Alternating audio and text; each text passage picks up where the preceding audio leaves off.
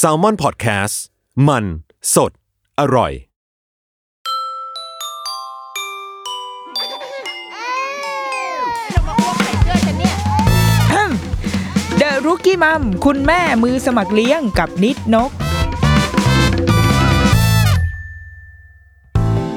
วัสดีค่ะ The Rookie Mum คุณแม่มือสมัครเลี้ยงกับนิดนกกลับมาพบกันในวันจันทร์เช่นเคยแต่พูดไว้ก่อนเลยนะคะว่าวันจันทร์เนี้ยมันไม่เหมือนทุกจันทร์ที่เคยผ่านมาถ้าสังเกตเสียงของดิฉันจะมีความภูมิฐานดูเป็นคนมีสง่าราศีนะคะขึ้นมานิดนึงเพราะว่าอะไรเพราะว่าในสัปดาห์นี้รายการของเรามีสปอนเซอร์เข้าแล้วจ้าเฮ hey! สัปดาห์นี้มันเป็นเรียกได้ว่าเป็นสัปดาห์ที่ฟ้าสีทองผ่องอัมภัยเข้าสู่รายการของเราแล้วจริงๆนะคะซึ่งสปอนเซอร์ของเราที่เล็งเห็นความสำคัญของแม่และเด็กเป็นคนที่มีวิสัยทัศน์ในการใช้ชีวิตอย่างยิ่งยวดนะคะนั่นก็คือไมโลนั่นเองเออเป็นสิ่งที่เรากินกันมานะคะกินมาตั้งแต่เด็กอันนี้ในความข้อเท็จจริงก็คือกินจริงๆแต่ว่าสปอนเซอร์ไมโลในโหมดที่เขามาสนับสนุนรายการของเราค่ะเป็นไมโลค่ะสองสูตรทางเลือกเพื่อสุขภาพทั้งสูตรไม่มีน้ำตาลทรายที่ไม่ได้หมายความว่ามันไม่หวานเลยนะจ๊ะมันยังคงมีรสชาติหวานอยู่จากส่วนประกอบธรรมชาติไม่ว่าจะเป็นน้ำตาลจากมอลต์และนมแบบครบถ้วนนี่อันนี้เป็นสูตรที่หนึ่งกับอีกสูตรหนึ่งคือสูตรน้ำตาลน้อยกว่า สามสิบเปอร์เซ็นต์ ที่ยังคงให้มอลต์นมและโกโก้แบบเต็มๆอยู่จะบอกว่ามันดีมากตรงที่เป็นทางเลือกเพื่อสุขภาพรูปแบบใหม่ที่ดีกว่าเดิมเพิ่มเติมคืออะไรหวานน้อยเพราะว่าคนรุ่นนี้เราต้องไงหวานน้อยใช่ไหมคะแต่ว่าความเข้มข้นในแบบที่เป็นไมโลเนี่ยยังคงไม่เปลี่ยนแปลงเรียกได้ว่าทั้งอิ่มอร่อยมีประโยชน์แล้วก็คุ้มสุดๆไปเลยนี่พูดได้เป๊ะมากนะจ๊ะเคยลองกินแบบตอนที่ไม่รู้ด้วยว่าเขาจะมาสปอนเซอร์ฉันเห็นไหมเป็นคนดิฉันก็เป็นคนที่มีวิสัยทัศน์เหมือนกันที่ได้ไปกินตอนนั้นกินซื้อในร้านสะดวกซื้อนี่แหละรสที่ไม่มีน้ำตาลเลยอะรสที่ไม่หวานเลยอะเพราะว่าก็มันไม่หวานเลยไงเวลาเราเดี๋ยวนี้เรากินกาแฟกาแฟเราก็ต้องสั่งว่าไม่หวานใช่ไหมคะแต่ว่าตอนนั้นไปซื้อมากินแล้วก็อ้าวก็หวานนี่หว่า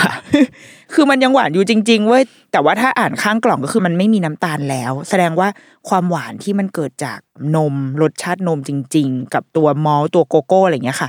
รสชาติหวานของมันจริงๆมันก็เพียงพอกับเราแล้วเนาะเออแต่ว่าตอนเด็กๆอ่ะเราอาจจะแบบชอบความหวานแบบหวานปรี๊ดอ่ะเราก็เอนจอยกับไมโลสมัยก่อนที่เรากินแต่ว่าตอนนี้ด้วยสุขภาพด้วยอะไรใช่ไหมอายุก็ไม่ใช่น้อยแล้วนะคะดังนั้นถ้ามีทางเลือกที่ความหวานน้อยกว่าเราก็เลือกหยิบสิ่งนั้นนะคะซึ่งอันเนี้ยยืนยันจริงๆว่ามันไม่ใช่หวานแบบมันไม่ใช่ความไม่หวานแบบกินไม่ได้อ่ะมันยังหวานอยู่เลยเว้ยคือกินได้เลยแล้วว่าสำหรับผู้ใหญ่น่าจะเอนจอยมากๆเลยนะคะลองกลับไปหาซื้อมาลองกันได้นะคะเพราะว่าอย่างที่บอกเป็นสปอนเซอร์ที่มีรสนิยมและมีวิสัยทัศน์ดีมากๆนะคะปรบมือให้สปอนเซอร์ของเราอยู่ที่บ้านทุกคนด้วยค่ะเฮ hey! กลับเข้ามาที่เรื่องของเราดีกว่านะคะหมดช่วงของการขายของอย่างรุนแรงไปแล้ว กูขายแรงจริงๆด้วยกลับมาที่เรื่องของเราเนาะไหนๆก็สปอนเซอร์ของเราอ่ะพูดเรื่องจริงๆเขาไม่ได้บีบบังคับให้เราต้องแบบพูดเรื่องอะไรเลยนะแต่ว่าก็รู้สึกว่าไหนๆเขาก็สร้างประเด็นคำว่าทางเลือกขึ้นมาให้แล้วใช่ไหมเขาเป็นคือไมโลปกติเราก็กินไมโลกันเป็นเป็นปกติตั้งแต่เด็กใช่ไหมคะแต่ว่าตอนนี้เขามีทางเลือกในแบบไม่มีน้ำตาลเลยกับแบบลดน้ำตาลดังนั้นอ่ะก็เลยคิดว่าอยากจะพิกอัพประเด็นคำว่าทางเลือกอ่ะขึ้นมาคุยในอี พี นี้ด้วยเหมือนกันเฮ้จะได้เป็นการแบบล้อไปกับธีมของสปอนเซอร์อะไรอย่างงี้นะคะแต่ว่ามันไม่ใช่ทางเลือกแค่เรื่องนมละแต่ว่ามันเป็นทางเลือกของการเลี้ยงลูกเป็นเรื่องของการบาลานซ์ความขึงขังแล้วก็ความหย่อนยานในเรื่องของการเลี้ยงลูกว่าเราจะแบบเราจะตึงเมื่อไหร่เราจะผ่อนเมื่อไหร่อะไรแบบเนี้ยค่ะในมุมของเราเนาะอาจจะไม่ได้ไม่ได้มีข้อสรุปหรือว่าคำแนะนำอะไรในฐานะผู้เชี่ยวชาญอะไรเงี้ยแต่ว่าเป็นมุมของคุณแม่ที่เลี้ยงลูกมาสามปีละกันซึ่งคุณแม่คนอื่นบางคนเลี้ยงมา สี่ห้าปีอะไรแล้วด้วยนะคะแต่ว่าอ่ะโอเคเราผ่านมาสามปีเนี่ยเราค้นพบความตึงความหย่อนหรือว่าเราค้นพบทางสายกลางของการเลี้ยงลูกในแบบของเราหรือยังอะไรแบบนี้เราว่าคุณแม่แต่ละเจเนอเรชันนะคะก็จะมีคาแรคเตอร์หรือว่ามีวิธีการที่เขาดีลกับการเลี้ยงลูกอะที่ไม่เหมือนกันถ้าให้เราเราจะลองแบบนึกย้อนไปนะอ่ะมีคนรุ่นเราใช่ไหมมีคนรุ่นคุณแม่ของเราแล้วก็รุ่นคุณยายของเราซึ่งคือทวดของลูกเราถ้าแบบยิ่งพูดยิ่งงงว่ะเออนั่นแหละคนสามรุ่นเนี้ย เราว่าแค่สามรุ่นเนี้ยมันก็แตกต่างกันมากพอสมควรอยู่แล้วด้วยสภาพสังคมด้วยด้วยองค์ความรู้อะไรหลายๆอย่างสมมติว่าเราย้อนไปสมัยที่คุณแม่ของเราเป็นเด็กก็คือคุณยายคุณย่าของเราเนี่ยอ่าเลี้ยงคุณพ่อคุณแม่เรามาเราว่าสังคมสมัยนั้นมันก็เป็นยุคแบบฟีลแบบหลังสงครามโลกอะไรแบบนี้มั้ยที่โลกมันยังเพิ่งจะเริ่มเข้าที่เข้าทางจริงๆก็ไม่ค่อยเข้าเข้าที่เข้าทางเท่าไหร่ด้วยมันเป็นช่วงแบบเพิ่งเกิดความแบบขัดแย้งมีปัญหาเศรษฐกิจสังคมอะไรมากมายใช่ไหมคะโลกมันค่อนข้างสั่นคลอนประมาณนึงแต่โอเคพอจบสงครามปุ๊บมันก็เข้าสู่การจัดระเบียบโลกครั้งใหม่เราว่าคนในยุคนั้นอ่ะมันมันมีเรื่องให้ต้องโฟกัสเยอะมากแบบว่าต้องอ่าจัดดูแลครอบครัวดูแลตัวเองกัดปากกัดตีนทิพย์สั่งเนื้อสั่งตัวอะไรแบบเนี้ยดังนั้นบวกกับเอ่อองค์ความรู้ในเรื่องของการพัฒนาการจิตวิทยาพัฒนาการหรือว่าการเจริญเติบโตของมนุษย์มันก็คงมีอยู่แหละแต่ว่ามันไม่ได้ถูกเล่าถูกเผยแพร่ออกมาด้วยเทคโนโลยีการสื่อสารที่มันไม่ได้ครอบคลุมใดๆเนาะแล้วว่าองค์ความรู้มันก็คงจะจำกัดอยู่ในหมู่ในหมู่คนที่รู้อะในหมู่แบบคุณหมอนักวิชาการหรือว่าคนที่ทำงานด้านเด็กซึ่งเราว่าก็อาจจะมีไม่ได้เยอะด้วยคืออาจจะยังไม่ใช่ไม่ใช่ศาสตร์ที่คนให้ความสนใจอ่ะเพราะตอนนั้นโลกกำลังไปสนใจกับเนี่ยการปฏิวัติอุตสาหกรรมการขยายฐานอำนาจอะไรใดๆอะไรอย่างเงี้ยดังนั้นเราว่าในแง่เด็กอ่ะมันอาจจะยังไม่ใช่ไม่ใช่สิ่งที่เป็นเป็นโฟกัสของโลกขนาดนั้นเออดังนั้นการการเลี้ยงเด็กคนหนึ่งให้โตขึ้นมามันก็คงก็คือแค่เลี้ยงอ่ะเหมือนที่เหมือนที่เผ่าพันธุ์มนุษย์ทำกันมาเรื่อยๆอะไรเงี้ยเนาะก็เลี้ยงสิ่งที่พ่อแม่จะกังวลเราว่ามันจะเป็นเรื่องแบบเรื่องที่มองเห็นได้อย่างชัดเจนอ่ะเช่นอ้วนไปผอมไปสูงไปเตี่ยไปพูดช้าเดินช้าเดินตรงเดินเบี้ยววิ่งช้าวิ่งเร็วอะไรเงี้ยเป็นเรื่องแบบเป็นเรื่องค่อนข้างแบบทั่วไปพื้นฐานมากๆที่เราจะสังเกตเห็นในเด็กอ่ะแล้วก็ที่เหลือก็คืออ้าวจงโตจงเติบโตเราจำได้ว่าเคยคุยกับอาม่าของเอกชัยอาม่าของเอกชัยก็คือคุณแม่ของคุณพ่ออาม่าเนี่ยนางก็เคยเล่าตอนนั้นก็เอาลูกไปเลี้ยงไปเล่นที่บ้านนางใช่ไหมอ่ะก็กินนมอะไรไปอาม่าก็บอกว่าเนี่ยดีนะเนี่ยสมัยเนี่ยโอ้มีนมกินนะดูน่าอร่อยแต่ก่อนนะแบบต้มน้ำข้าวเอาข้าวมาต้มแล้วก็เอาน้ำข้าวเนี่ยเลี้ยงลูก ห้าหก คนอะไรแบบเนี้ยเออเนี่ยมันคือแบบซึ่งถ้าสมัยเนี้ยมีใครที่แบบยังเลี้ยงลูกด้วยน้ำข้าวอยู่ก็จะต้องโดนมีเพจคุณหมอที่แบบเข้ามาเฮ้ยเลี้ยงแบบนี้ไม่ได้อะไรอย่างเงี้ยใช่ไหมมันเรามีความรู้แล้วอะสมัยนั้นการป้อนกล้วยเป็นเรื่องแบบเป็นเรื่องปกติซึ่งพอมองจากมุมนี้ไปการป้อนกล้วยไม่ใช่เรื่องปกติอะไรทำนองนั้นอะคือคนรุ่นนั้นอะมันเหมือนมีอะไรให้ต้องทำเยอะจนแบบอ่ะการเลี้ยงลูกก็ก็เป็นเรื่องหนึ่งละกันแต่ว่ากูก็ยังมีอย่างอื่นที่ที่ต้องโฟกัสด้วยดังนั้นพอข้ามมาที่เจเนอเรชันคุณแม่คุณพ่อของเราก็ตอนนี้น่าจะอายุเท่าไหร่ห้าหกสิบเราว่าเขาเป็นคนที่ค่อนข้างพร้อมประมาณหนึ่งด้วยการก่อร่างสร้างตัวมาจากคนรุ่นคุณตาคุณยายเนี่ยทำงานสร้างตัวสร้างบ้านสร้างฐานะใดๆก็ตามอะไรเงี้ยแต่ว่าแต่ในระหว่างทางที่เขาสร้างเนี่ยพ่อแม่เราอ่ะโอ้โหแบบลำบากยากเย็นประมาณนึงนะแต่ว่าพอเขาโตขึ้นปุ๊บเอ้ยเขาเริ่มเขามีความมั่นคงในตัวเองประมาณนึงดังนั้นเขามีความพร้อมเราว่าคนรุ่นพ่อแม่เราอ่ะเลี้ยงรุ่นคนรุ่นเราอ่ะด้วยความฝันใฝ่ด้วยความใฝ่ฝันด้วยความหวังอย่างยิ่งยวดเลยอ่ะเออคนรุ่นเราเนี่ยจะว่าโดนสปอยอะไรอย่างเงี้ยก็อาจจะได้เหมือนกันมันเป็นการเลี้ยงลูกที่ขับเคลื่อนด้วยความฝันซะเป็นส่วนใหญ่เลยอะความหวังหาสิ่งที่ดีที่สุดในแบบที่ยังไม่รู้เลยนะว่าในดีเทลมันเป็นยังไงหรือว่าหลักการอะไรของมันเป็นยังไงแต่ว่าดีที่สุดไว้ก่อนอะไรที่ดีที่สุดอะไรที่มีชื่อเสียงอะไรที่ได้รับการยอมรับได้รับการยืนยันว่ามันดีพ่อแม่เราจะไปเอาสิ่งนั้นมาให้เราอะไรแบบเนี้ยเราว่าสมัยคุณพ่อคุณแม่เนี่ยเริ่มมีองค์ความรู้เรื่องการเลี้ยงเด็กแพร่หลายมากขึ้นเราเคยเห็นหนังสือแบบอายุโอ้โหเราว่ามี สามถึงสี่สิบ ปีเป็นหนังสือตำราการเลี้ยงลูกอย่างของเรามีเล่มนึงที่เป็นเล่มที่พิมพ์เป็นครั้งที่โหครั้งที่ยี่สิบ สามสิบอะไรอย่างเงี้ยเลยอะฉบับที่เรามีนะคะแต่ว่าต้นกำเนิดต้นฉบับมันจริงๆอะมันมาตั้งแต่สมัยเราเลยอะรุ่นเราเป็นเด็กอย่างนั้นเลยอะคือตำราการเลี้ยงลูกอะไรเงี้ยมีคือมันจะออกมาในรูปแบบของหนังสือ ตำราซะเป็นส่วนใหญ่คนที่เขียนก็จะเป็นคุณหมอเป็นคุณแม่ที่อาจจะแบบทำงานใกล้ชิดหรือว่าเป็นคุณแม่ที่ที่ผ่านการเลี้ยงลูกมามีประสบการณ์อะไรแบบนี้ค่ะสมัยนั้นมันจะมีสำนักพิมพ์แบบรักลูกอะไรแบบนี้ใช่ไหม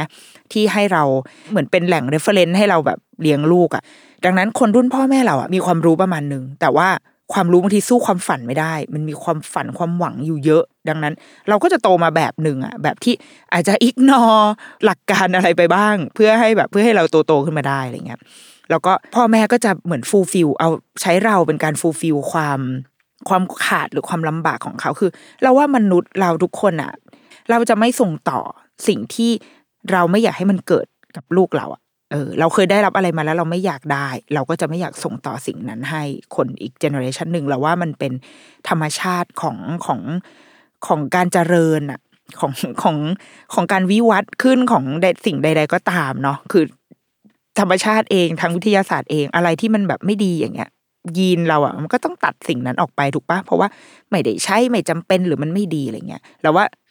การการเลี้ยงมนุษย์ก็เหมือนกันอะไรที่ไม่ดีเราก็ไม่อยากส่งต่อไปพ่อแม่เราก็เป็นแบบนั้นแหละดังนั้นคนรุ่นเราเราว่าเติบโตแบบอู้ฟู่ประมาณนึงเลยนะคือโหสปอยแบบไม่รู้เรื่องรู้ราวเลยอะตามใจกันสุดฤทธิ์สุดเดชอะไรแบบเนี้ยพอมาถึงรุ่นเราเว้ยโตมาด้วยความฝันใฝ่ใฝ่ฝันของพ่อแม่อย่างยิ่งยวดประมาณนึงก็ถามว่ามีความสุขกันไหมก็เราว่าก็น่าจะแฮปปี้กันเนาะ เหมือนกับแบบได้รับความดูแลเป็นอย่างดีแต่ว่าเราก็อาจจะมีบางจุดที่เหมือนกลายเป็นความกดดันอะไรแบบเนี้ยด้วยเพราะว่ารุ่นเราเป็นรุ่นที่ก็ค่อนข้างแข่งขันกันอย่างอย่างดุเดือดในเรื่องการเรียนเรื่องอะไรก็ตามมีการจัดลำดับนู่นนี่เนาะแต่ว่าด้วยองค์ความรู้แล้วว่าตอนนี้โลกอะสปอตไลท์มันเริ่มมาส่องที่เด็ก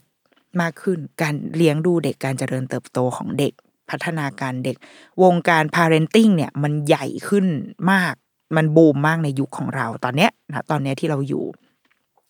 อย่างในบ้านเราในประเทศเราเนี่ยเราว่าช่วงสิบปีมาเนี้ยมันเริ่มมีความรู้ที่แบบกระจัดกระจายแพร่หลายออกไปอย่างรวดเร็วและรุนแรงมากอ่ะเราจำได้ว่าเราตามเพจคุณหมอประเสริฐเนี่ยตั้งแต่แบบโหเราว่ามี หกเจ็ด ปีที่แล้วอ่ะคือตามตั้งแต่ยังไม่ได้มีลูกเลยจำได้ว่าแบบอ่านหมอประเสริฐมาซึ่งตอนนั้นก็ตอนนั้นอาจจะเป็นแฟนเก่า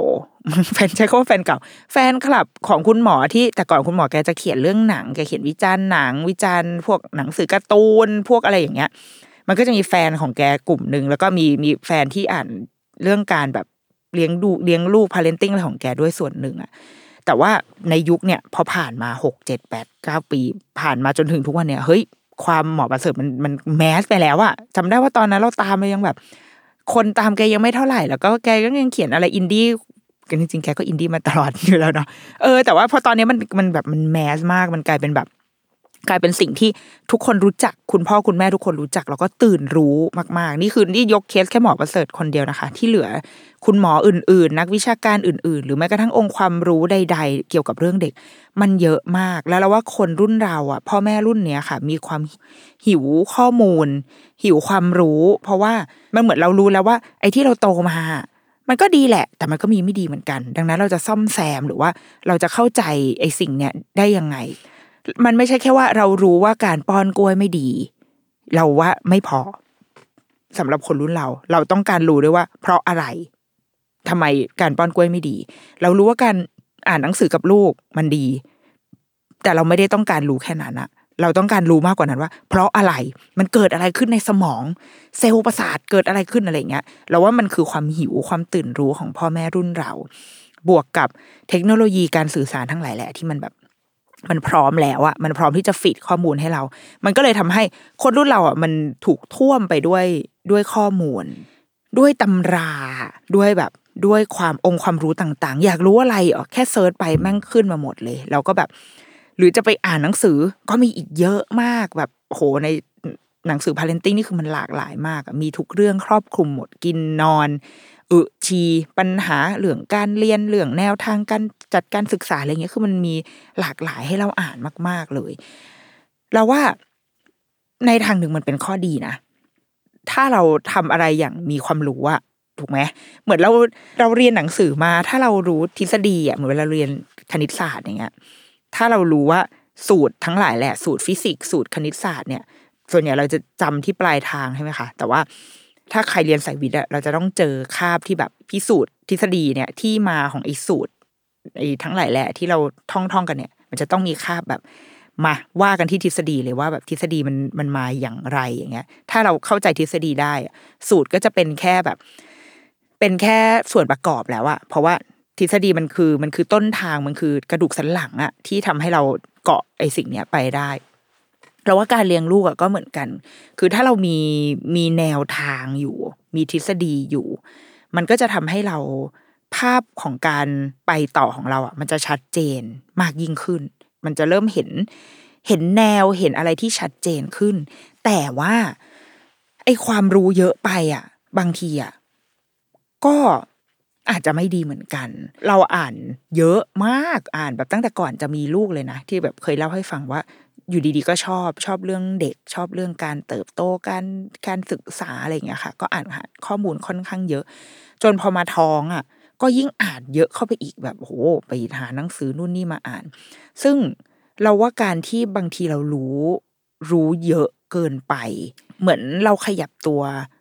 แบบพอจะหันไปซ้ายปุ๊บไอ้เหี้ยซ้ายไม่ได้ว่ะมันมีไอ้นี้ข้อจำกัดอันนี้อยู่พอหันขวาปุ๊บเฮ้ยมันก็มีอันนี้เขาบอกว่าไม่ได้จะตรงไปข้างหน้าเฮ้ยก็ไม่ได้คือมันแบบมันมันเหมือนถ้าเราไม่รู้อะไรไปบ้างอะสมมติเราไม่รู้มันมีด้านซ้ายเราก็จะได้ไปไงอย่างน้อยก็ไปลองผิดลองถูกแต่พอแบบอ่านเยอะเกินไปเห็นตำรามากเกินไปมันก็ทำให้เราคิดเยอะกังวลเยอะเหมือนกันยิ่งกับความเป็นลูกคนแรกด้วยความลูกเล็กด้วยไม่มีประสบการณ์หรืออะไรเลยอย่างเงี้ยช่วงที่ลูกยังเล็กมากๆเนี่ยแล้วว่าพ่อแม่หลายคนอ่ะจมอยู่กับจมอยู่กับตำราจมอยู่กับแนวทางข้อจำกัดอะไรแบบเนี้ยอยู่เยอะมากคือเราเคยเห็นอันนี้ยังไม่ยังไม่เล่าเรื่องตัวเองก่อนนะแต่ว่าเคยได้คุยหรือว่าได้เห็นคุณพ่อคุณแม่หลายคนในแบบในโลกสังคมออนไลน์ทั้งหลายแหล่ฉันก็ไปฝังตัวอยู่ตามกรุ๊ปต่างๆอะไรเงี้ยได้อ่านความคิดเห็นความกังวลใดๆอ่ะเราว่ามันทั้งหมดมันเกิดขึ้นจากความรักจริงๆเว้ยมันเกิดขึ้นจากความความรักและความหวังดีกับลูกแต่ว่าบ่อยครั้งมันโหมันก็ดูแบบโหขนาดนี้เลยเหรอคุณแม่อะไรอย่างเงี้ยเช่นนะเคยเจอครั้งหนึ่งน่าจะใน Facebook หรือจำไม่ได้แล้วนะแบบไม่รู้จักกันนะแต่ว่าไปเจอความคิดเห็นเนี้ยประมาณว่าเนี่ยลูกอ่ะชอบแบบเล่นไข่มากๆเลยคือเหมือนเขากำลังสนใจไข่มากเลยก็เลยแบบมันพอจะมีอะไรที่เหมือนเป็น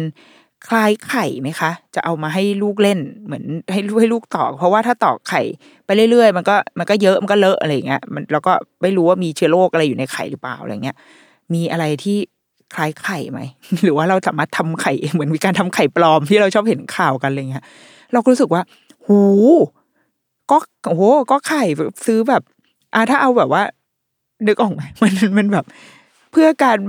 กังวลเรื่องแบบเชื้อโรคใดๆในไข่ก็เลยต้องไปหาไข่ปลอมมาให้ลูกเล่นทั้งที่จริงๆแล้วก็ลูกก็สนใจในไข่ไงอะไรอย่างเงี้ยถ้าเป็นเราเราก็จะรู้สึกว่ากูไปซื้อไข่แบบเบอร์แบบเบอร์เล็กที่สุดอะเบอร์สี่อะไรเงี้ยที่ถูกที่สุดมันก็จะตกฟองละสองสามบาทอะไรเงี้ยเอาเล่นไปเอาอยากตอกก็ตอกไปอะไรเหมือนถ้าเป็นเรานะเราจะแก้ไขแบบนี้แต่ว่าคงยังไม่นึกไปถึงขั้นแบบทำไข่ปลอมให้ลูกอ่ะเออแต่ว่าคุณแม่อาจจะเป็นแบบสายนักประดิษฐ์ เป็น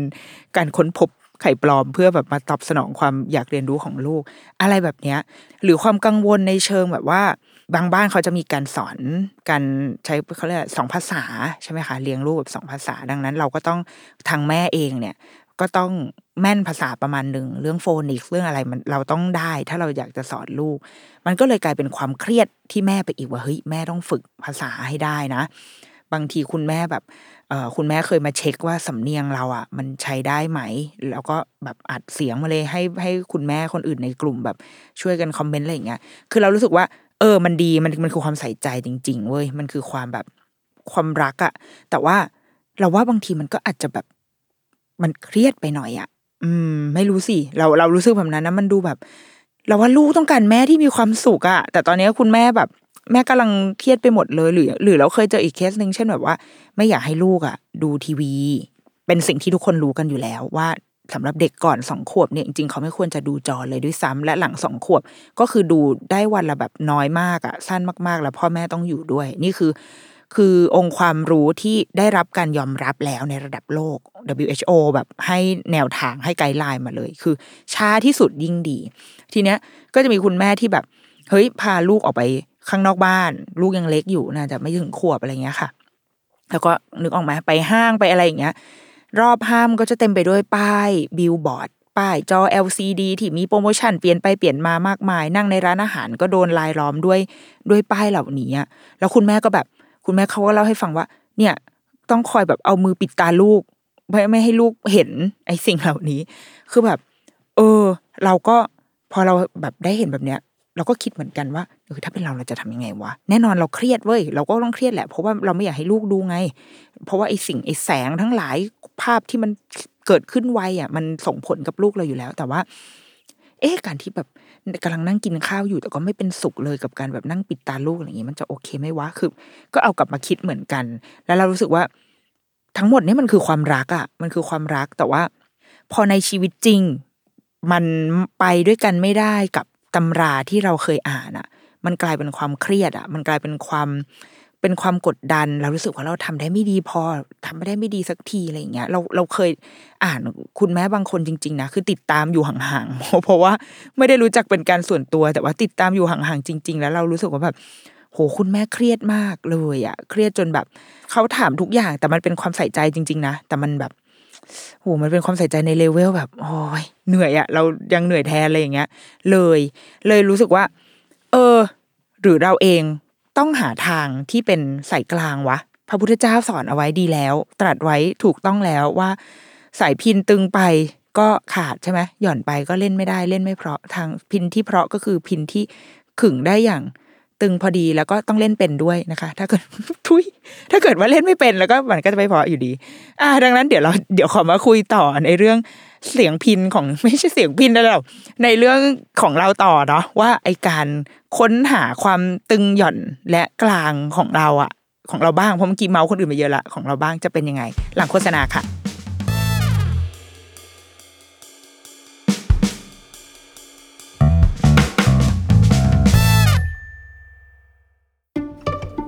สวัสดีครับคุณผู้ฟังพวกเรา Salmon Podcast อยากชวนคุณไปฟังรายการใหม่ในซีซั่นสองของพวกเรานะครับ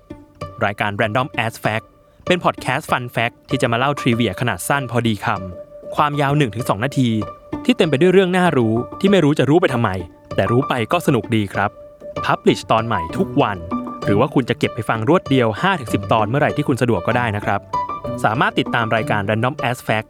เพียงเซิร์ชว่า Random As Fact ในทุกช่องทางที่คุณฟังพอดแคสต์ครับขอบคุณครับ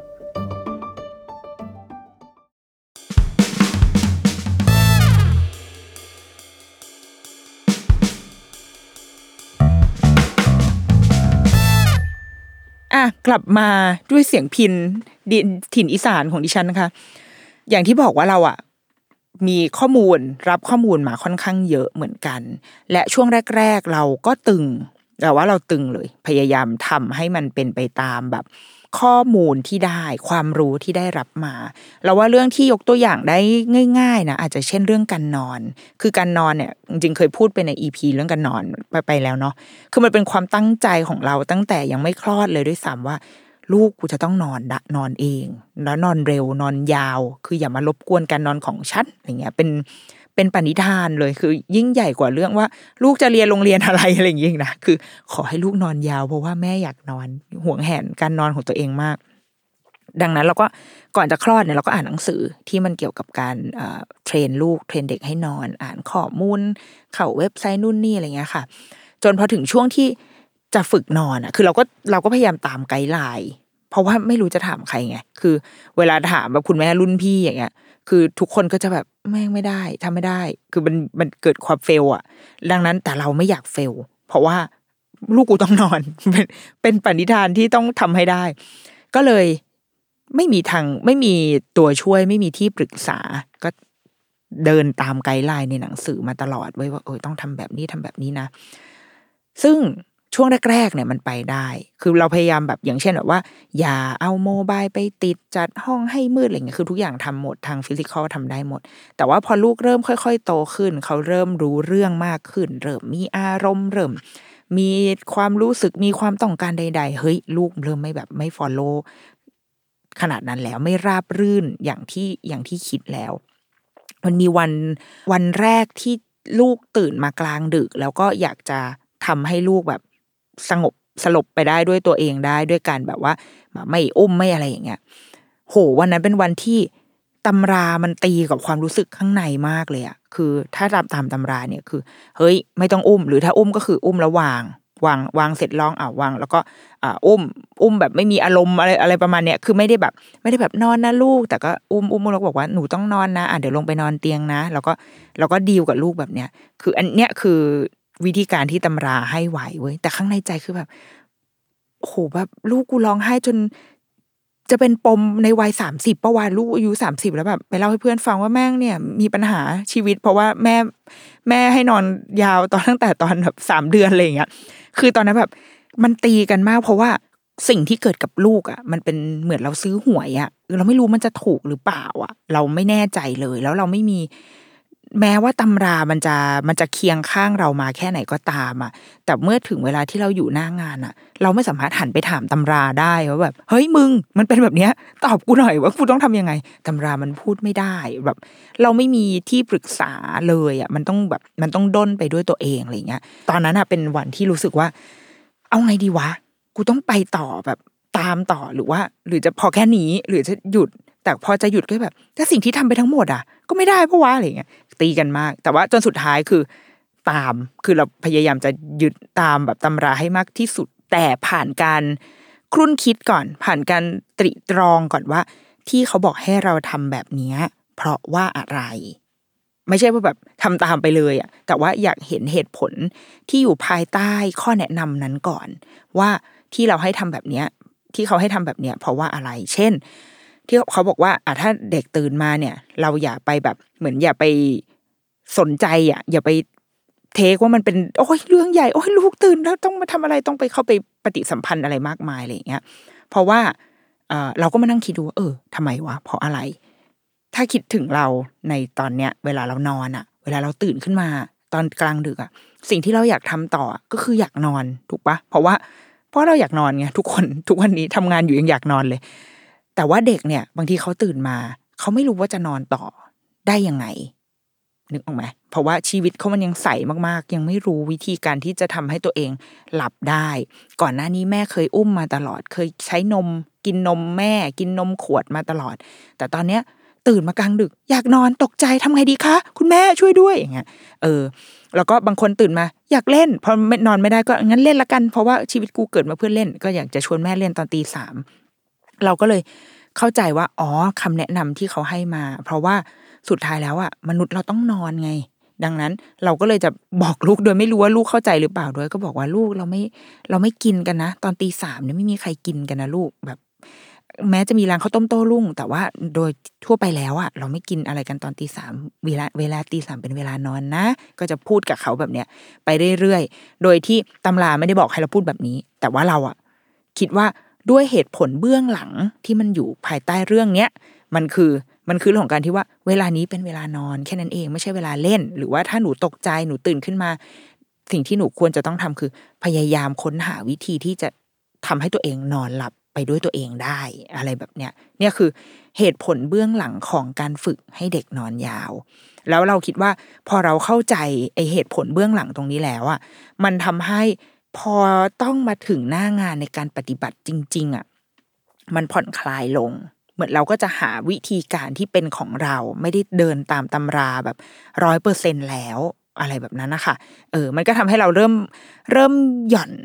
มากขึ้นเริ่มมีมีแนวทางมีสไตล์เป็นของตัวเองที่เข้ากันกับกับตัวเราและลูกของเราด้วยเออแล้วว่าเรื่องเนี้ยน่าจะเป็นเรื่องหนึ่งที่เราเคยประสบกับความตึงเกินไปของตัวเองเหมือนกัน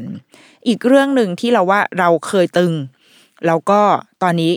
น่าจะเริ่มหย่อนมาบ้างแล้วก็คือเรื่องการกินอย่างที่เคยเล่าแล้วว่าลูกเราเนี่ยจะกินแบบกินเอง บี แอล ดับเบิลยู ซึ่งอ่า baby led weaning เนี่ยในตอนนั้นสามปีที่แล้วเนี่ยมันยังไม่ได้แบบเป็นสิ่งที่แมสขนาดเนี่ยทุกวันนี้มันแมสมากเลยอ่ะเข้าไปในเว็บไซต์อะไรในกลุ่ม Facebook กลุ่มอะไรเงี้ยมีคนพูดมีเพจที่ทำเมนู บี แอล ดับเบิลยู มากมายเลยแต่ณวันที่เราจะให้ลูกกินอ่ะ มันอินดี้มากอะไม่ค่อยมีองค์ความรู้เกี่ยวกับเรื่องนี้เท่าไหร่ดังนั้นอีกแล้วพอเราไม่มีไม่มีที่ปรึกษาเยอะไม่มีเคสสตัดดี้มากเพียงพอเราก็จะแบบเครียดละแบบเอ้ยเอาไงดีวะงั้นกูต้องเดินตามตำราไปก่อนเพราะว่าพอไม่รู้จะเอาแบบเคสสตัดดี้ที่ไหนมามาเปรียบเทียบกับลูกเราอะไรแบบเนี้ยดังนั้นตำราเนี่ยคือจะต้องให้เขาไม่ค่อยเชียร์ให้สลับเพราะว่าสลับคือกินเองบ้างป้อนบ้างอะไรเงี้ยเขาไม่เชียร์เพราะว่าเด็กอาจจะสับสนคือวันหนึ่งอ่ะกูได้กินเองเคี้ยวเคี้ยวเคี้ยวก่อนแล้วค่อยกลืนแต่พออีกวันหนึ่งอ้าวแม่ป้อนแล้วก็เป็นเป็นอาหารเหลวๆก็เอาเข้าปากแล้วก็กลืนได้เลยมันเหมือนแบบวันหนึ่งเคี้ยววันหนึ่งไม่เคี้ยวแล้วเกิดวันไหนแบบโหมดสลับแล้วก็เครื่องรวนเกิดไปไม่เคี้ยวในสิ่งที่ควรจะเคี้ยวอาหารติดคอมันก็จะอันตรายได้อะไรแบบเนี้ยอันนี้คือเหตุผลเบื้องหลังของตำรา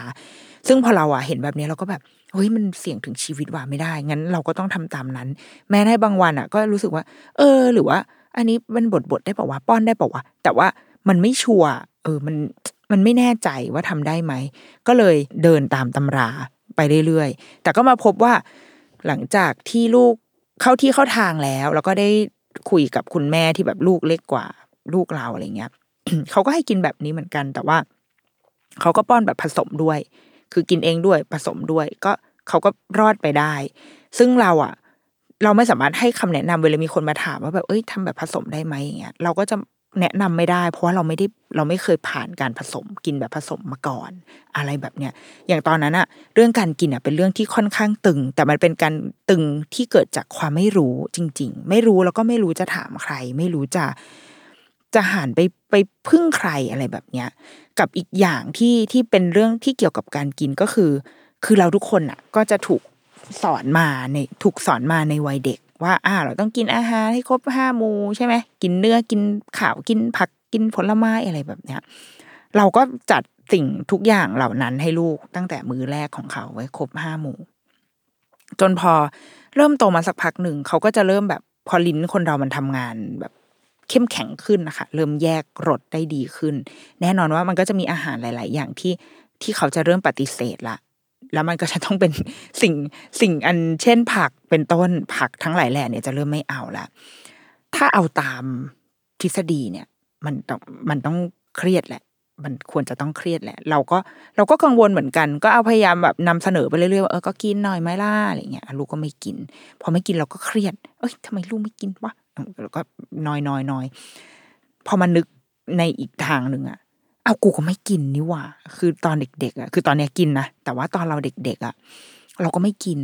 ไม่กินแบบไม่กินเลยด้วยนะแบบถ้าเห็นแม่ใส่นี่คือโกรธอ่ะปึงปังขึ้นห้องอะไรอย่างเงี้ยเลยนะถ้าแม่มาใส่ผักให้ฉันเนี่ยคือไม่กินเลยแต่ว่าเอากูก็โตมาได้อ่ะก็ไม่แล้วไม่ได้รู้สึกว่าแบบ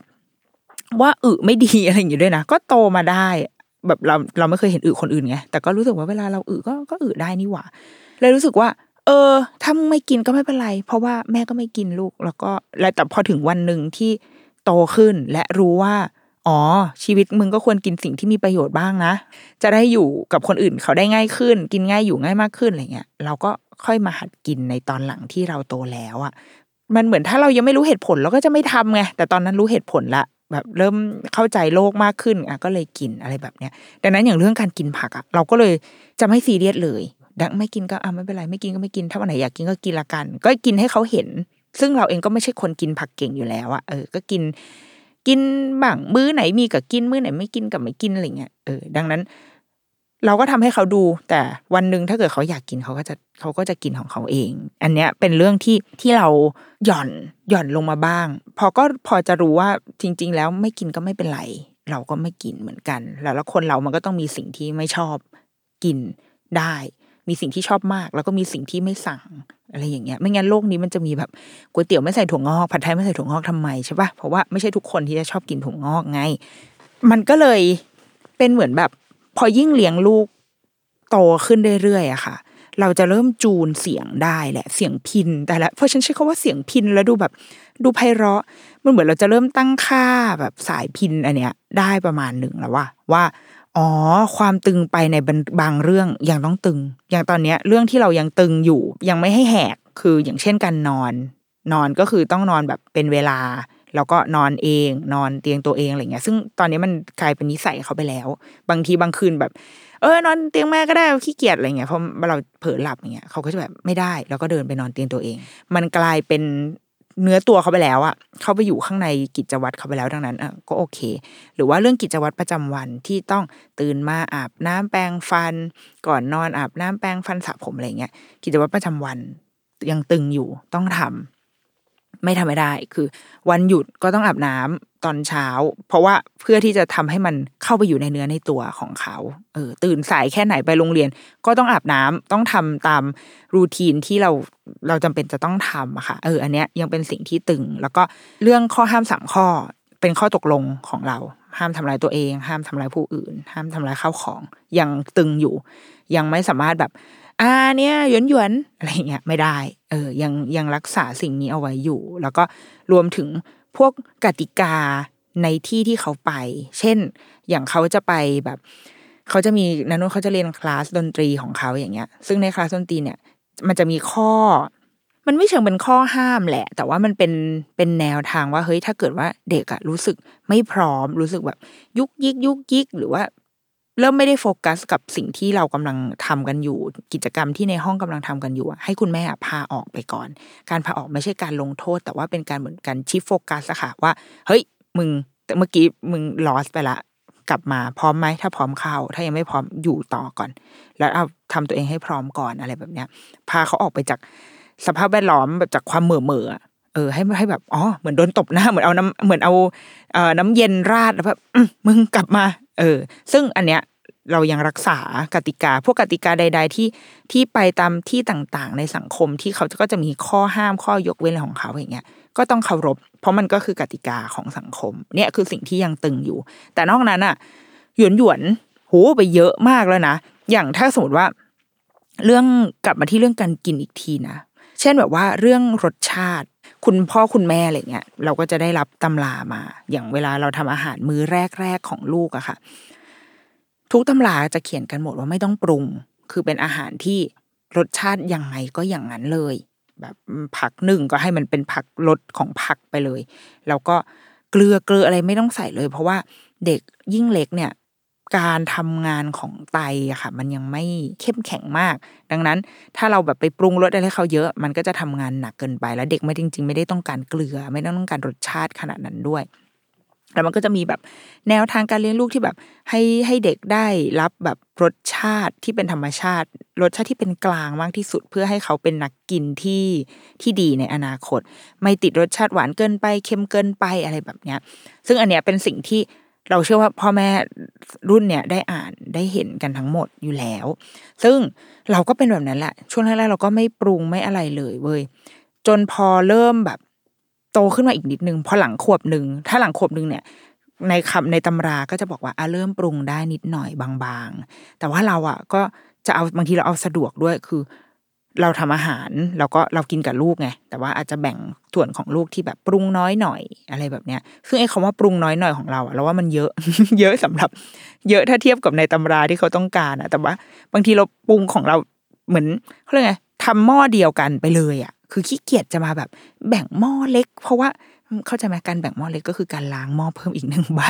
อะไรแบบเนี้ยแล้วตัวเราเองก็ยังไม่ได้พร้อมที่จะกินอาหารจืดแบบจืดชืดขนาดนั้นอะแต่ว่าลดถามว่าลดไหมลดดีกรีรสชาติความเข้มข้นไหมลด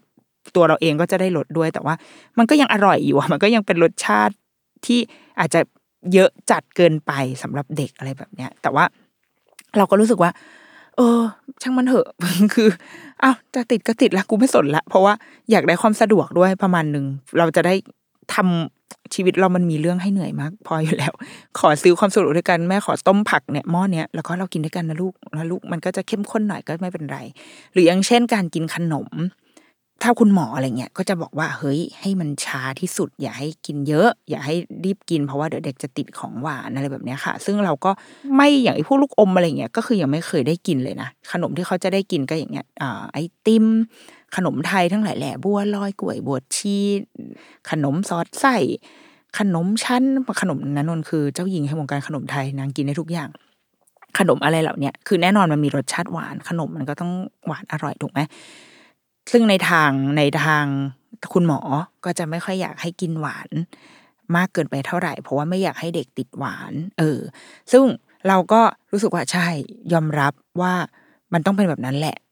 เด็กก็ไม่ควรกินติดหวานเพราะว่าเดี๋ยวในอนาคตมันก็จะยิ่งไปกินก๋วยเตี๋ยวกับโหถมน้ำตาลเข้าไปอะไรแบบเนี้ยแต่ว่ามันก็อร่อยอ่ะ แล้วเราอ่ะเราไม่แน่ใจว่าจุดเปลี่ยนมันไปเกิดขึ้นตอนไหนเว้ยคือตอนก่อนหน้านี้ก็ไม่ได้กินคือลูกเราก็ไม่ได้ไม่ได้ให้กินขนมหรือให้กินอะไรที่หวานๆแต่ว่ามันน่าจะคงมีวันที่แบบ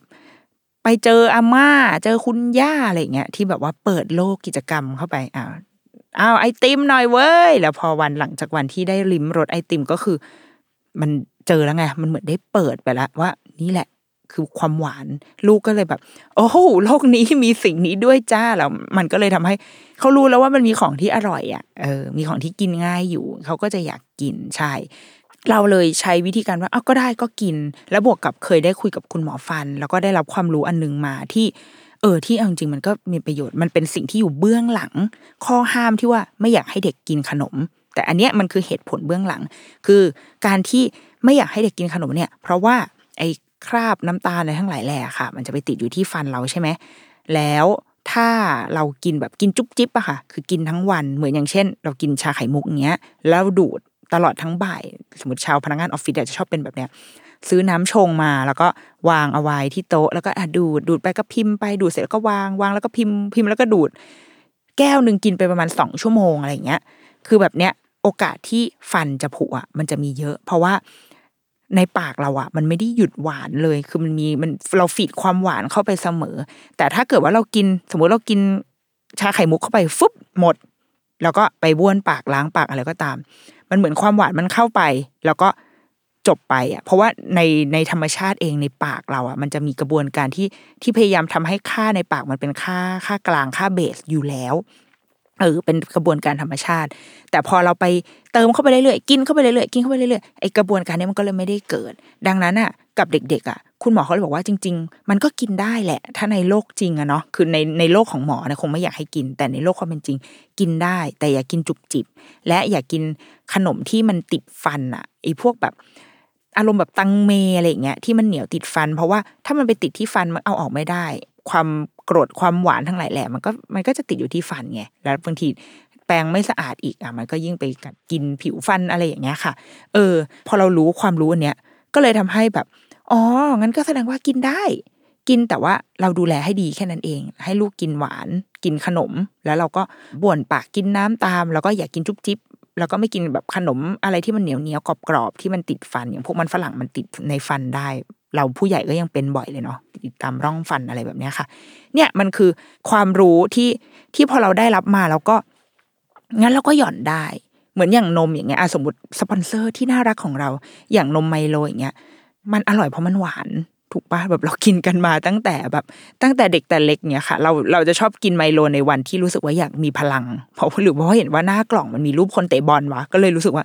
อย่างช่วงเรียนอย่างเงี้ยสมัยเรียนวันไหนที่ต้องแบบไปเชียร์กีฬาอะไรเงี้ยโหโดบไมโลเพราะว่าจะรู้สึกว่าตัวเองจะมีพลังมากขึ้นเราก็กินรสชาติแบบนั้นมาตลอดแต่ว่าเออด้วยเทคโนโลยีหรือด้วยอะไรก็ตามในโลกทุกวันเนี้ยมันทำให้เราสามารถลดความหวานลงมาได้คือลูกยังได้รับรสชาติหวานอยู่แต่ว่าเป็นความหวานที่ที่มันถูกตัดทอนลงไปแล้วอ่ะแต่ยังอร่อยอยู่อ่ะเออแล้วว่าการที่มันมีทางเลือกแบบนี้มาให้อ่ะค่ะหนึ่งคือไม่มีน้ำตาลเลยแต่ยังคงรสชาติหวานอันเกิดจากหวานธรรมชาติกับอีกแบบก็คืออ่ะสำหรับคนที่ยังตัดใจไม่ได้ยังต้องมีน้ำตาลอยู่เอาก็ได้แต่ว่าลดความหวานของมันลงมาอย่างเงี้ยเรารู้สึกว่ามันเป็นทางเลือกที่ที่ดีอ่ะที่ดีสำหรับผู้บริโภคสำหรับพ่อแม่ให้เราหย่อนได้อย่างที่บอกว่าเรารู้แล้วว่าว่าลูกเด็กๆไม่ควรกินหวานติดหวานจนเกินไปใช่เรารู้แต่ในความเป็นจริงบางทีเราห้ามไม่ได้ลูกอยากกินอ่ะลูกไปยืนชี้ๆอยู่ที่หน้าแบบหน้าร้านอย่างโอ้ยอยากกินนมแม่อยากกินไมโลอ่ะอย่างเงี้ยเออเรารู้แบบเราอยู่เราเป็นคนที่อยู่หน้างานอ่ะดังนั้นการที่มันมีทางเลือกมาให้เราแบบมาช่วยชีวิตเราอ่ะว่าอ๋อได้อยากกินไมโลใช่ไหมได้แล้วก็หยิบขวดหยิบเอ่อกล่องที่มันเป็นหวานน้อยกล่องที่มันไม่มีน้ำตาลมาให้ลูกอย่างเงี้ยมันก็ยังเป็นไมโลที่ลูกกินแบบไม่รู้ไม่รู้ตัวงงๆแบบโอ้โอ้ใช่ใช่เนี่ยไมโลมันพอรสชาติมันยังเป็นรสชาติเดิมแค่ลดความหวานลงมาเราว่าเนี่ยแหละมันคือทางสายกลางอ่ะมันคือความหย่อนที่ทำให้แม่ไม่ต้องใช้ชีวิตอย่าง เคร่งเครียดจนเกินไป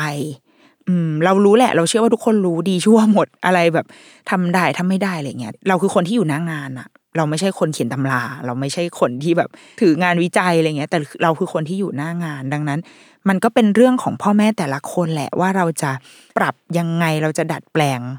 ยังไงให้ตัวเราเองและลูกอ่ะยังมีความสุขเพราะว่าสุดท้ายแล้วอ่ะสิ่งที่ลูกต้องการอ่ะมันไม่ใช่แค่ดีเทลเลยว่ากินหวานไม่กินหวานนอนยาวหรือนอนสั้นทำไอ้นู่นทำไอ้นี่คือมันดีเทลเหล่านั้นใช่เว้ยมันเป็นการสร้างเสริมให้ให้เขามีชีวิตที่แข็งแรงมั่นคงอะไรเงี้ยแต่ว่าสิ่งที่ลูกมองเห็นมากกว่าก็คือแม่ที่มีความสุขแล้วก็แม่ที่เลี้ยงเขาด้วยความเข้าใจให้เหตุผลอะไรประกอบกับเขาได้อะไรเงี้ยเราว่าลูกต้องการสิ่งนี้มากกว่าถ้าคุณแม่มีความสุขมันอาจจะชีวิตเรามันอาจจะไม่ได้แบบโอ้โหเพอร์เฟกต์ ร้อยเปอร์เซ็นต์ ไปหมดทำถูกต้องตามตำราไปหมดซึ่งบางทีเราก็ไม่รู้ว่าทำไมจะต้องทำถูกต้องตามตำราหรือว่าเป็นที่คนรุ่นเราที่ว่าเราเราถูกเลี้ยงมาให้แบบให้ให้มีความเพอร์เฟกต์ประมาณนึงอะไรเงี้ยเนาะต้องได้เกรดซีล้วนอะไรเงี้ยเราก็เลยรู้สึกว่าเราต้องทำให้ถูกต้องตามข้อสอบที่เขามีเช็คลิสต์มาให้ทำซึ่งจริงๆแล้วชีวิตมันอาจจะหย่อนในบางเรื่องบ้างก็ได้ถ้าเราเข้าใจเหตุผลที่อยู่เบื้องลึกเบื้องหลังของสิ่งเหล่านั้นถ้าเราเข้าใจอ่ะเราว่าเราจะมีความสุขมากขึ้นในการเลี้ยงลูกและแน่นอนว่าความสุขของเราอ่ะมันจะส่งไปที่ลูกอยู่ดีแล้วเราว่าไอการที่เราหย่อนบ้างสร้างทางเลือกอะไรขึ้นมาบ้างในการเลี้ยงลูกอะค่ะมันก็ทำให้ลูกเองอะเขาก็ได้รับสิ่งนี้ไปจากเราเหมือนกันคือเขารู้ว่าชีวิตมันมีทางเลือกนะเว้ยชีวิตมันไม่ใช่ว่าจะต้องทำอันนี้แล้วก็ต้องไปทางนี้ตลอดออกมาไม่ได้เลยหย่อนไม่ได้เลยเพราะว่าโลกในยุคหน้ามันจะไม่มีทางที่จะแบบที่จะเป็นแบบนั้นได้อีกต่อไปแล้วอะมันจะต้องคอมโพรไมซ์ประมาณหนึ่งเลยอะกับการที่จะอยู่กับความหลากหลายแตกต่างเพื่อที่จะมีชีวิตอย่างมีความสุขบนโลกที่มันโอ้โหอะไรก็ไม่รู้ขนาดนั้นนะเราว่ามันคือทัศนคติในการใช้ชีวิตที่ลูกจะได้รับไปจากเราคือการสร้างทางเลือกให้กับให้กับทุกๆสิ่งว่าเฮ้ยถ้าอันนี้มันตึงไปทำให้เครียดเราเราหย่อนมันลงมานิดนึงหาจุดตรงกลางแล้วก็เพื่อที่ชีวิตจะไปต่อได้เงี้ยแล้วว่าสิ่งเนี้ยลูกจะได้รับจากเราแน่นอนแล้วว่ามันคงมันน่าจะมีประโยชน์กับทั้งตัวลูกแล้วก็ทั้งกับตัวเราด้วยนั่นก็คือว่าเราจะมีความสุขนั่นเองค่ะเอาล่ะ The Rookie Mum สัปดาห์นี้ที่แพรวๆไปด้วยแสงไฟแล้วก็รัศมีแห่งการมีสปอนเซอร์เข้านะคะก็ได้จบลงไปแล้วนะคะขอบคุณไมโลมากเลยนะคะสำหรับการเข้ามาเป็นส่วนหนึ่งของรายการ The Rookie Mum ในสัปดาห์นี้นะคะและสัปดาห์หน้าเรามาพบกันใหม่จะเป็นเรื่องอะไรรอติดตามค่ะสวัสดีค่ะ